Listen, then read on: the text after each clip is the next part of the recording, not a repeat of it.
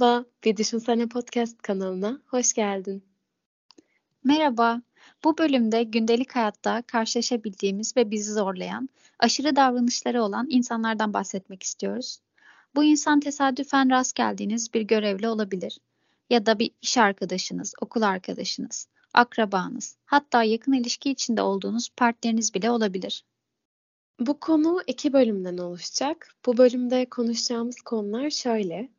Zor insan kime denir? Toplum içinde bu tür insanları nasıl tespit ederiz? Bizi bu insanlar nasıl şekilde etkiler? Ve kişilik bozuklukları üzerine temel bilgilerden bahsedeceğimiz bir bölüm olacak.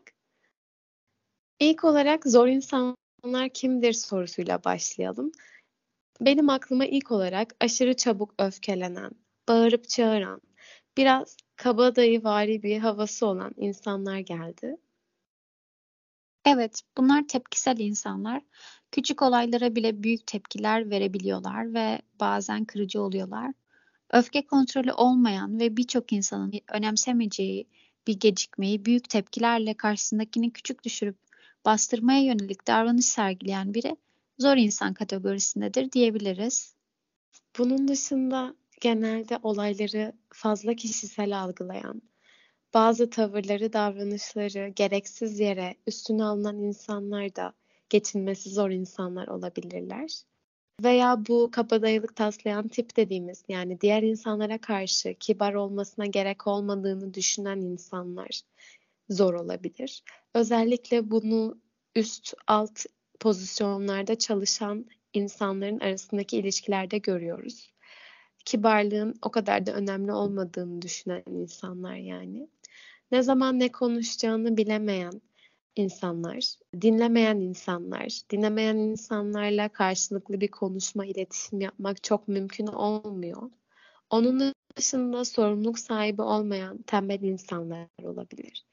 Veya bazı insanlar sürekli başrolde olmak ister ve çevresindeki insanlara alan yaratmazlar. Çok sık yargılayan insanlar. Bu insanlar genelde çok sık eleştiri yaparlar. Çevresindeki insanların dedikodusunu yaparlar. Genelde arkadaşı olsanız da sizi de yargılayabilirler. Kendinizi olduğunuzdan daha az hissettirmeye çalışırlar. Evet ya da birçok insanın takdir edeceği türden özenle yapılmış bir işte kusur bulup acımasızca eleştiriler yöneltebilirler ve sizi kendinizi yetersiz hissettirebilirler. Bu kişi özellikle yeni bir ortamdaysa bazen kendini hemen belli etmez. Çünkü insanların takdirini kazanmak elbette bu kişi için de önemlidir. Zor insanlar kırmaktan çekinmezler ve sizi en yaralayıcı şekilde eleştirirler. Kendi duygularına ve ihtiyaçlarına odaklanırlar. Sosyal çevrelerini birbirlerine karşı kışkırtmayı severler veya işte hatta zorbalığa eğilimli olabilirler. Bazen de dedikoducu kişiler kendini bir casus olarak görerek işte klasik patrona, öğretmene ispiyonlayabilirler.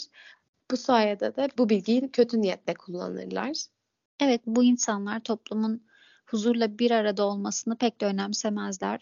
Önemsedikleri tek şey daha çok kendileridir.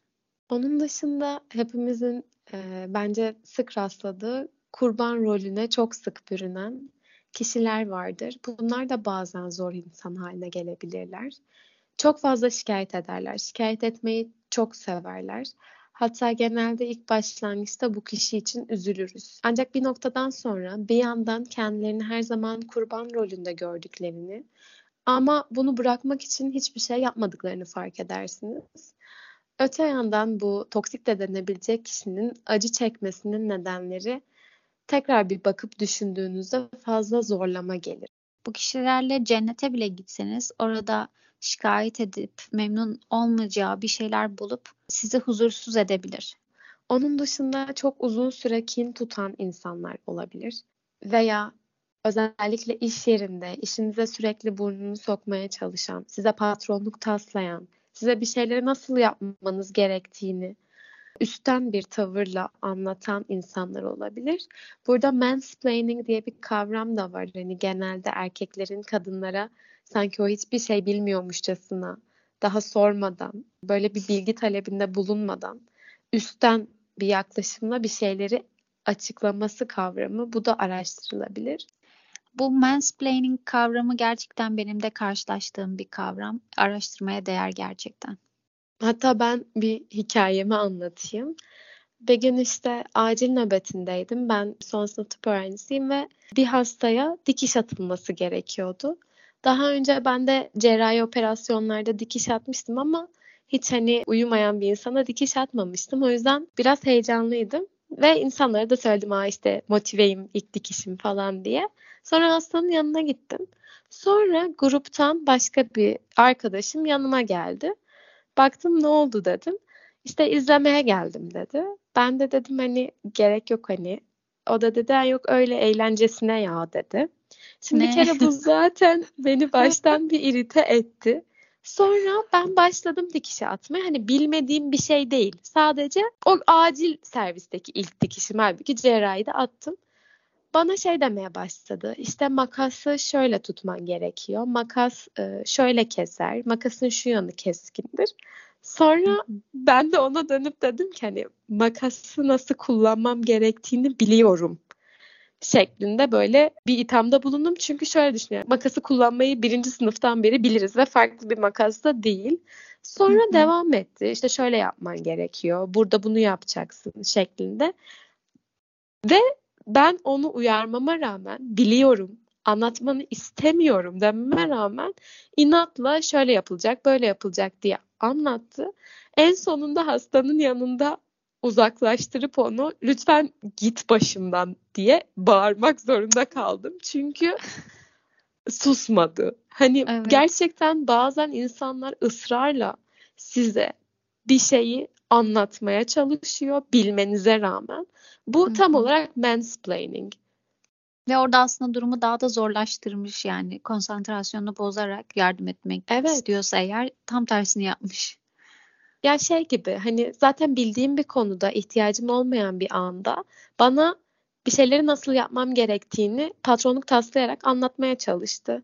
Tam olarak aslında tanımı ve bu insanlar gerçekten içinizde büyük bir öfke uyandırabilir. Bu insanlara bir noktada şey demek gerekiyor hani git başımdan dur. Yoksa anlamıyorlar çünkü. Böyle bir anı. Onun dışında bencil insanlar, zor insanlar kategorisine giriyor. Bence bunu herkes kabul eder. Bencil kişi için genelde her zaman ilgi odağı kendisidir ve tüm dikkatleri de üzerine çekmek için her çabayı gösterir.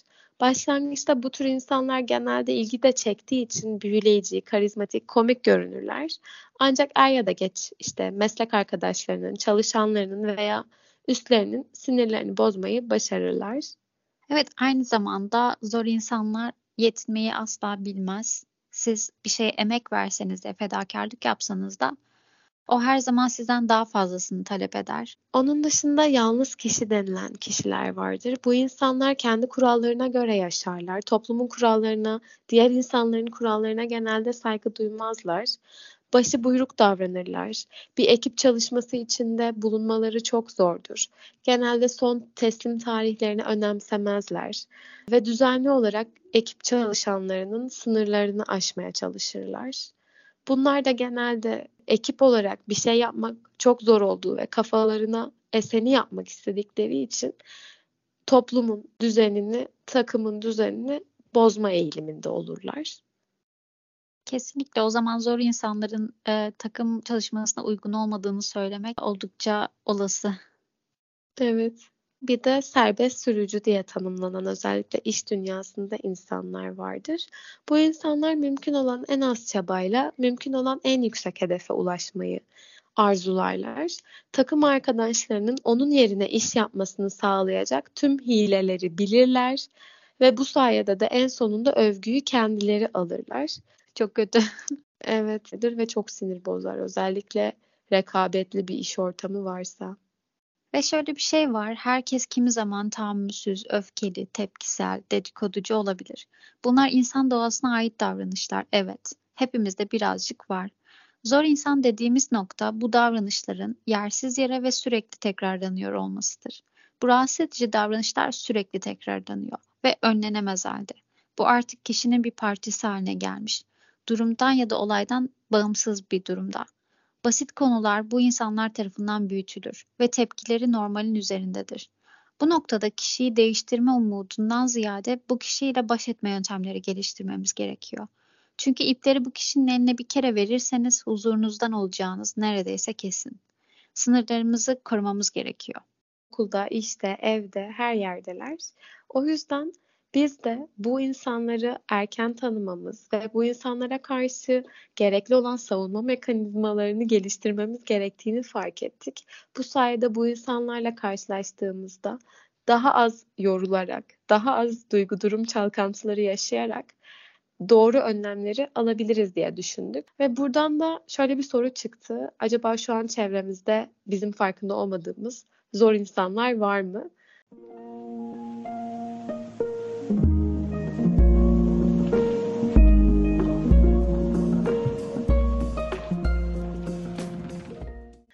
Bunu da şöyle bir soruyla test edebiliriz. Bir kişiyle buluştuğunuzda enerjiyle mi doluyorsunuz yoksa enerjinizin çekildiğini mi hissediyorsunuz? Aslında bu net bir ayrım olabilir. Ya sadece zor insanları tanımlamak için değil de hani sizin iyi aslında geçinemediğiniz insanları belirlemek için kolay bir metot.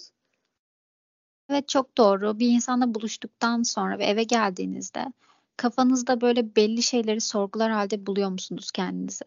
Mesela bir cümlesi aklınıza takılmış olabilir. Kendinizi garip hissediyor olabilirsiniz ya da modunuz bir anda düşmüş olabilir. Biraz kendinizi gözlemleyebilirsiniz. Ben şu an nasıl hissediyorum diye.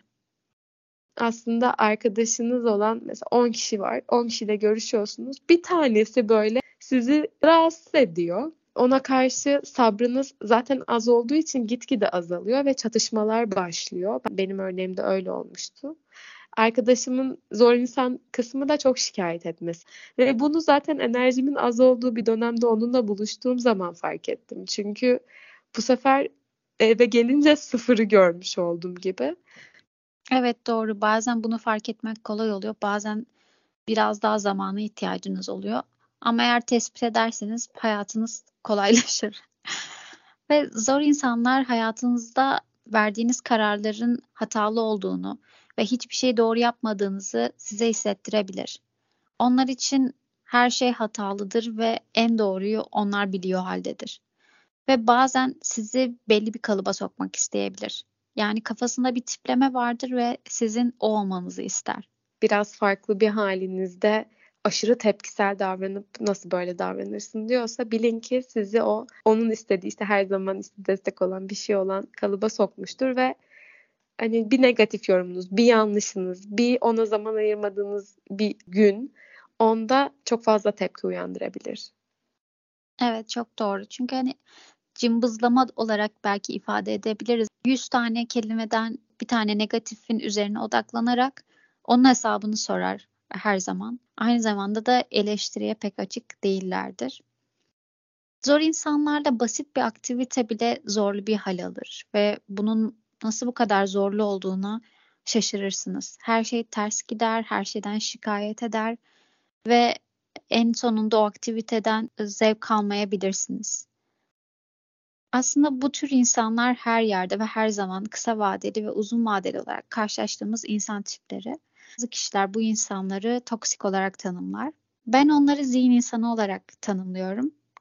Çünkü zihin nasıl düşünceler, karşılaştırmalar ve tuzaklarla doluysa bu insanlar da böyle ve bunu yansıtmaktan çekinmiyorlar.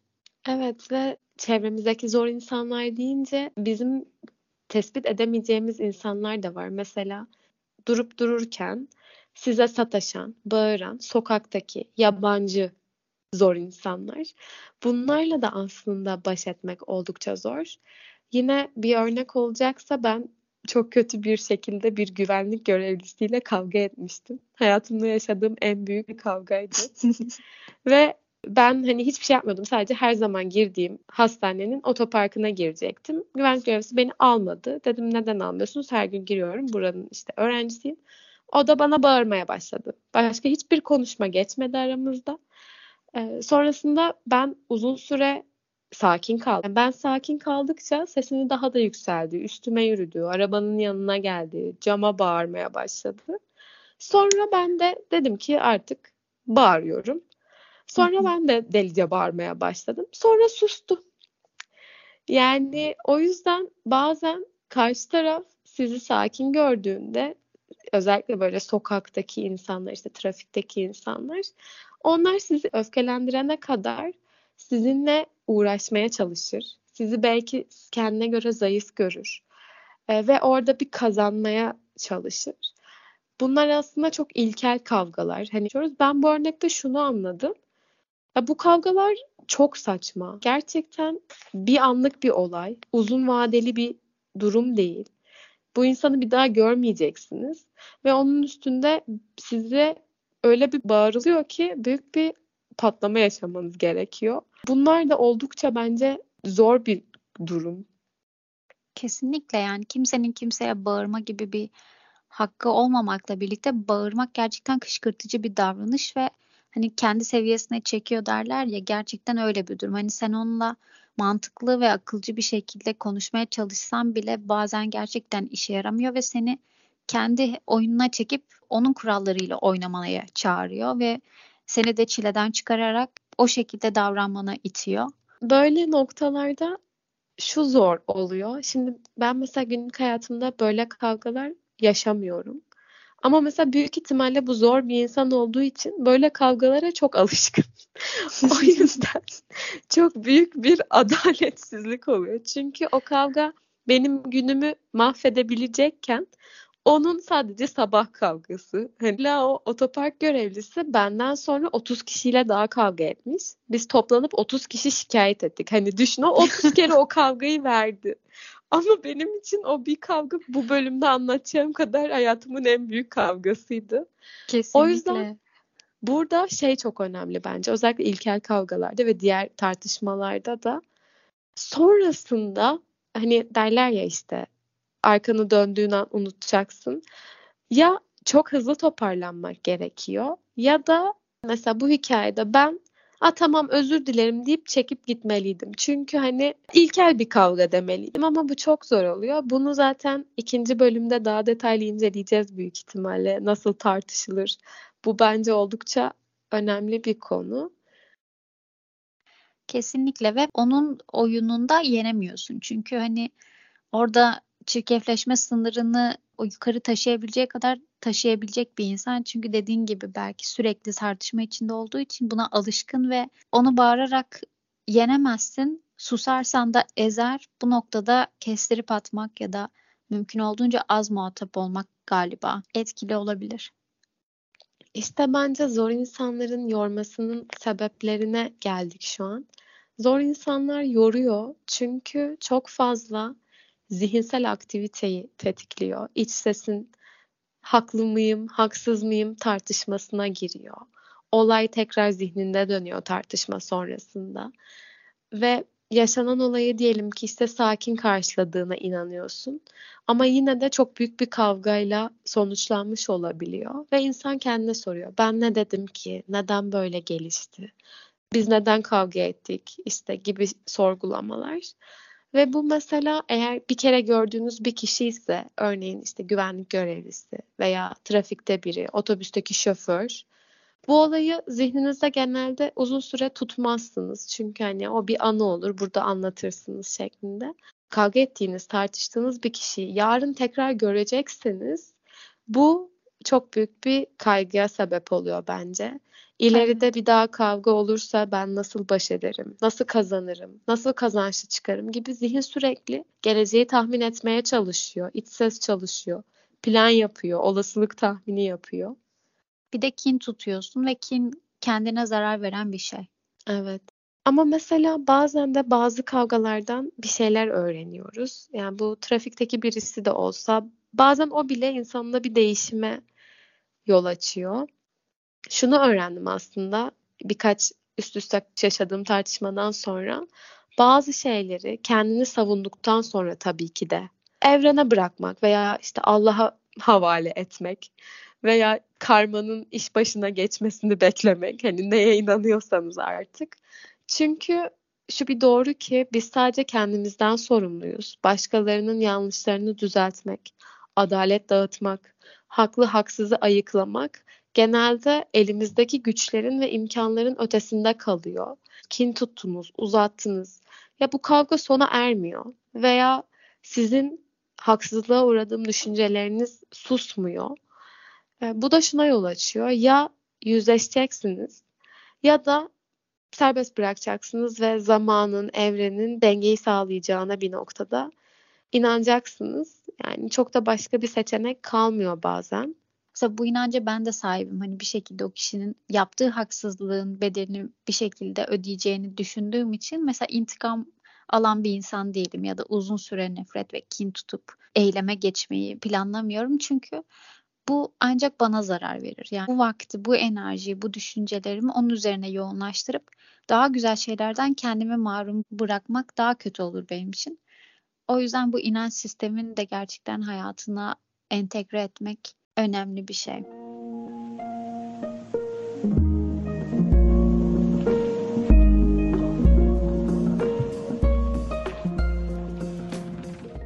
Aynı zamanda bu geçimsiz insanları ben kısa mesafe koşucusuna benzetiyorum. O da şu yüzden yeni bir ortama girdiniz ve o kişi hakkında detaylı bilgi sahibi değilsiniz ve yeterince o insanları tanımadığınızda size dominant, özgüvenli, bilgili ve sosyal görünebilirler. Çünkü ben şuna inanıyorum ki zor insan oldukları için zamanla insanları etkileyecek ve kendilerine çekecek yöntemler geliştiriyorlar ve bu onların maskesi oluyor. Çünkü bir şekilde toplumda değer gören biri olma ihtiyaçları var ve yalnızlık korkusu var. Tanıdığım zor bir insan var mesela ama oldukça bilgili ve eğlenceli. Kim olduğunu direkt anladım, evet. evet. Çünkü bence bu insanlar zor olduğunu içten içe bildiği için farklı yetiler üzerine vakit harcıyorlar gibi geliyor bana. Ama zaman geçtikçe zor bir insan oldukları tabii ki yüzeye çıkıyor ve durum böyle olunca eğer yanındaki insan onu derinden bir sevgiyle sevmiyorsa ya da temel bir çıkarı yoksa ondan uzaklaşıyor ve yalnızlaşıyorlar. Tabii ki sorunu kendilerinde arayıp kendileri üzerine çalışmayı pek düşünmüyorlar ve sorunu karşı tarafa atıp insanlara küfederek yollarına devam edip yeni insan arayışına giriyorlar ve bu kısır döngü olarak devam ediyor. Ve kalıcı içten dostlukları, uzun ilişkileri pek olmuyor. Ya da oluyorsa bile yanında duran kişi gerçekten saf, iyi niyetli bir insan oluyor ya da temel bir çıkarı oluyor onunla birlikte devam etmek için. Bunlar genelde benim gözümde kısa mesafe koşucusu gibiler. Uzun mesafe koşucuları ise empati kurabilen, anlayışlı, içten, uyumlu insanlar ve bu insanların değeri zamanla daha anlaşılıyor. Ama diğer insanlar başta sizi belki de etkilese de sonradan size zarar verdiği için ya da tutumları gerçekten idare edilmesi zor olduğu için uzaklaşıyorsunuz. Evet bu kısa uzun mesafe koşucusu kavramını çok beğendim. Bir de şeyde de böyle çok bazı şeyleri oturttu kafamda. Hani gerçekten değerli, uzun ilişkiler kurabildiğin insanlar genelde hani empati yeteneği gelişmiş vesaire öyle insanlar oluyor. Bu diğer insanların genelde daha yüzeysel, kısa süreli, çok sık değişen bir arkadaş çevreleri oluyor. Ya bunlar bile aslında zor insanları nasıl tanırım sorusuna da bir cevap. Kesinlikle. Bu türden bir insanla karşı karşıya kaldığınızda kendinizde yine şunu gözlemleyebilirsiniz. Mesela normalde birine bir şey söylerken bir kere düşünürsünüz ama bu kişiye bir şey söylemeden önce beş kere düşünürsünüz. Tepkisini tahmin etmeye çalışırsınız. Yumuşatarak söylemeye çalışırsınız ya da söylemekten korkarsınız. Ya da bu insanla arkadaşınızı bitirmek istediğinizde ya da ilişkinizi bitirmek istediğinizde bu insan bana zarar verir mi ya da başıma bela olur mu diye düşünürsünüz. Kendiliğimden mi akıyor konuşma yoksa hep bir ikinci duraksama, iç düşünce mi akıyor? Evet ve bu insanlar size neden zarar verir? O da şundan. Bu insanların benim gözlemlediğim kadarıyla genellikle dominant bir karakterleri var ve ilk karşılaştığınızda objektifliğinizi korumanız biraz zor oluyor. Mesela tartışmalarda sizin hatalı olduğunuz, sizin yetersiz olduğunuz konusunda ısrarcı davranıyor ya da suçlayıcı oluyor. Ve siz başta buna inanırsanız onu mutlu etmeye çabalıyorsunuz ve bütün suçu kendinize alıyorsunuz. Bir de aslında şunu da akılda tutmak lazım. Hani bazen hepimiz bir zor insana dönüşebiliriz. Çünkü bazen kendimiz hani kötü bir günümüzdür. Bazen böyle şeyler yapabiliriz. Ama bu genelde anlık, o günlük. Yani mesela hepimiz zaman zaman alıngan olabiliriz ya da hepimiz zaman zaman öfkemizi kontrol edemeyebiliriz. Ama bizim aslında bu bölümde bir yandan da bahsetmeye çalıştığımız şey hani bunun artık bir huy haline gelmesi. Hani o günün koşulları içindeki bir durumdan ziyade ya da bir tavırdan ziyade kişinin devamlı olarak bu davranışları göstermesi, aşırı göstermesi ve aynı zamanda da size zarar verdiğini anlamanız aslında. Kesinlikle ve hani dediğin gibi kendimiz de zaman zaman zor insan pozisyonuna geçebiliriz. Mesela bir şeyler içimizde birikmiştir ve zor bir dönemden geçiyoruzdur ya da hormonal dengemiz bozulmuştur ve farklı davranmaya başlamışızdır. Hani bu anlattığımız şeyleri kafamızda iyice oturtunca mesela kendimiz de bunu yaptığımızda kendimizi de fark edip durdurup hizaya çekmemiz gerekiyor. Çünkü kimsenin kimseye aslında bu şekilde davranmaya hakkı yok. Bunu biz yapıyorsak bile zaman zaman bunu fark edip hani benim bunu yapmaya hakkım yok ya da onun bana bunu yapmaya hakkı yok gibi bir farkındalığa ulaşmamız gerekiyor.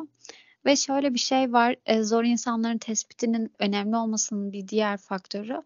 Mesela hani bir ipte iki cambaz oynamaz derler ya. Mesela zor insanla zor insan birbiriyle kesinlikle kısa vadede hemen sürtüşüp ayrılıyor. Ama mesela siz biraz daha uyumlu bir karakterseniz, biraz daha olaylara saf ve iyi niyetli bakıyorsanız, birçok şeyde işte özü görmeye falan çalışıyorsanız bu insan size uzun vadede zarar verebilir ve siz bunun farkına çok geç varabilirsiniz.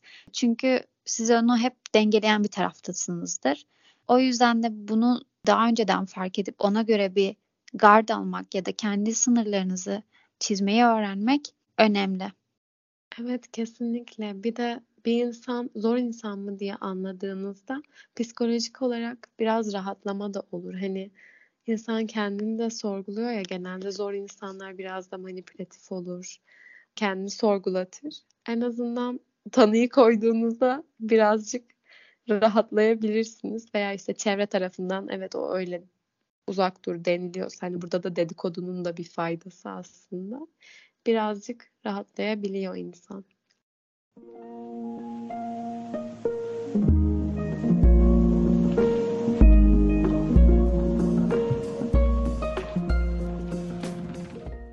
Herkes tarafından dedik ya hani sıkıntılı denilen ve öyle olduğu bilinen insanlar var. Bu insanlarda kişilik bozukluğu olabilir.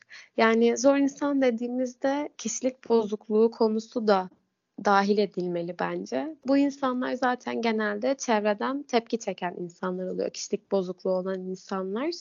İlk olarak hani kişilik nedir dersek, kişilik bireyin olağan koşullardaki günlük yaşamını karakterize eden duygusal ve davranışsal özelliklerinin tamamıdır görece stabildir, önceden kestirilebilir ve kişiyi başkalarından ayırt eder. Kişilik bozuklukları ise şöyle tanımlanıyor.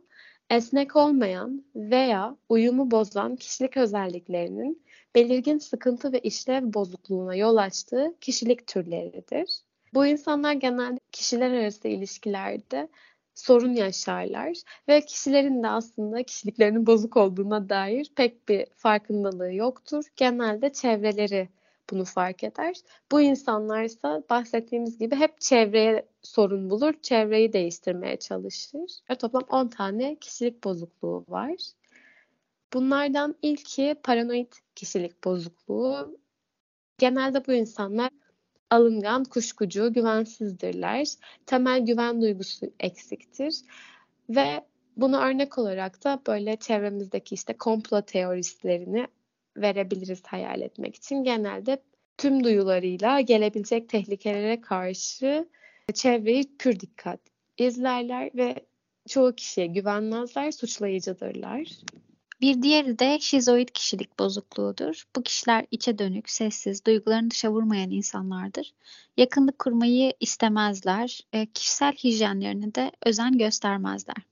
Şizotipal kişilik bozukluğu var. Bu insanların düzeyinde olmayan tuhaf düşünce ve inançları vardır. Mistik ve metafizik konulara çok fazla eğilimlidirler. Kendilerinin özel yeteneklere sahip olduklarına inanırlar. Genelde egzantrik giyim tarzları vardır. Saç kesimleri ve takıları bir farklıdır. Genelde bu insanlarla yakınlık kurulması oldukça zordur. Buna örnek olarak ben üç harflerle iletişimdeyim diyen insanlar olabilir. Antisosyal kişilik bozukluğu, sosyal normlara uymayan, başkalarının haklarını hiçe sayan, hazza yönelik, anında dürtü doyumu arayan insanlardır. Suça eğilimlidirler ve vicdan, suçluluk duygusu gelişmemiştir. Orta öğretim yıllarında okulu terk edebilirler. Disiplin gerektiren ortamlarda kolayca kendilerini belli ederler ve aynı zamanda bu kişiler cezaevlerinde sabıkalı popülasyonu da oluştururlar. Bir diğer kişilik tipi borderline kişilik bozukluğu. Bu insanlar gerçekliği çok net, iyi ve kötü olarak ikiye bölerler ve 2-3 arasında gidip geldiklerinden dolayı insan ilişkileri hep istikrarsızdır. Kendine zarar verici eylemlerin her türü bu insanlarda çok sık görülür. Onun dışında psikiyatrik belirtilere yakalanabilirler. İşte psikoz, panik atak gibi epizotlar yaşayabilirler. Genelde dürtüsellik vardır, yoğun öfke ve öfkeyi denetleme güçlüğü vardır. Boşluk, anlamsızlık duygusu bitiminde tanımlanan kronik bir kaygı bozukluğu da yaşayabilirler. Ve bir diğer kişilik bozukluğu belki de duymaya aşina olduğumuz bir kişilik bozukluğu, narsistik kişilik bozukluğu. Grandiyozite ve önemlilik duygusu vardır. Sınırsız başarı, güç ve güzellik fantezileri vardır. Çevreden de buna uygun ilgi, onay ve ayrıcalık beklerler. Eleştiriye asla tahammül edemezler. Bu nedenle ilişkileri istikrarsızdır. Empati kuramazlar. Yüksek statülü insanlara ilgi duyarlar. Hayran topluluğu oluşturmaya çalışırlar ve fizik görünümlerine aşırı değer verirler. Histriyonik kişilik bozukluğu. Bu insanlar her zaman dikkat odağı olmak isterler. Dramatizasyon, abartı, tipiktir. Duygulanımları yüzeyel ve değişkendir. İnsan ilişkileri yine genelde istikrarsızdır. Fizik güzelliğine aşırı değer verirler. Daha çok kadınlarda görülür. Çocuksudurlar bazen. Bazen ayartıcı cinsel davranışlar gösterebilirler. Çekingen kişilik bozukluğu, sosyal ortamda aşırı anksiyete duyduklarından özellikle yabancıların bulunduğu ortamlarda performans göstermezler. Yetenekleri ölçüsünde başarılı olamazlar. Arkadaşlık kurma, hak arama, karşı cinse yaklaşma konularında güçlük yaşarlar. Reddedilmeye ve eleştiriye çok duyarlıdırlar. Burada şunu eklemek istiyorum. Bazı kişilik bozuklukları birbirine benziyor ve mesela çekingen kişilik bozukluğu bizim fobi dediğimiz sosyal fobiyle biraz benziyor aslında. Bu ikisinin ayrımı önemli. Çekingen kişilik bozukluğunun aslında arkadaşlık ilişkilerinde hep sorunludur. Yani pek bir yakınlık duymazlar. Ama sosyal fobisi olan insanlar genelde iyi bir arkadaşlık ilişkisi kurabilirler ama topluluk önünde büyük sunumlardan önce bir korku duygusu yaşarlar. Bu ikisini de ayırmak gerekli aslında. Onun dışında bağımlı kişilik bozukluğu denilen bir kişilik bozukluğu var. Bu kişiler kendilerine güvensiz, bağımlı, aciz ve isteyicidirler. Her konuda başkalarının yardımına gereksinim duyarlar. Eleştiriye, terk edilmeye ve yalnızlığa aşırı duyarlıdırlar. Bağımlılık gereksinimi nedeniyle başkaları tarafından kötüye kullanılabilirler. Obsesif kompulsif kişilik bozukluğu bu da mükemmelliyetçi, titiz, düzenli, disiplinli ve kuralcıdır. İnatçı, katı, kararsız, ayrıntıcı ve verimsizdirler. Bu kişiler para harcayamaz, eski nesneleri elden çıkaramaz, alışkanlıklarından kolay vazgeçemezler. Listeler ve şemalara aşırı zaman ayırmaktan işin kendisine yeterince zaman ayıramazlar. Her işi bizzat denetlerler ve emin olmak isterler. Evet, bu kişilik bozuklukları ile ilgili de biraz bilgilenmek güzel bence. Bunun testleri de var internette. Hatta bazen bazı maddelerde ben şey oluyorum hani hmm, bende de mi var ya da çevremdeki şu kişi buymuş. İlk evet. öğrendiğimde böyle aydınlanmalar yaşamıştım. Hani bunlar psikoterapiyle vesaire çözülebilecek şeyler. Biz de burada hani psikiyatrist değiliz bir şey değil. Öyle bir bilgi notu olsun diye bölüme ekledik aslında. Evet, kesinlikle. Yani bu tip kişilik bozukluğu isimlerini alıp insanları yaftalamak için değil de daha çok hani bu konuda bilgi sahibi olup bir şey aşırıya doğru gittiğinde konuda tedbir almamız gerekiyorsa tedbir almamız daha sağlıklı gibi. Çünkü şu an hani popüler olan algıda bu tür kişilik bozuklukların ismini e, bilinçsizce hem de etiket olarak kullanmak bana doğru gelmiyor açıkçası. Evet ve hani dediğim gibi bunun çok kapsamlı, detaylı, saatler süren değerlendirmeleri, psikiyatri seansları var. Ama bu konuda bilgilenmek hem bazı şeyleri daha kolay anlamamızı sağlayabiliyor. Hem de dediğim gibi zor bir duruma geldiğimizde işte bir kişiyle bir türlü iyi anlaşamadığımızda hmm, böyle bir zorluk var çünkü bu kişinin aslında kişiliğiymiş diye biliyoruz bazen. O açıdan da yaftalamadan ama biraz da kendimizi de daha iyi ve karşımızdaki kişiyi de daha iyi anlamak için kullanılan bir sınıflandırma aslında.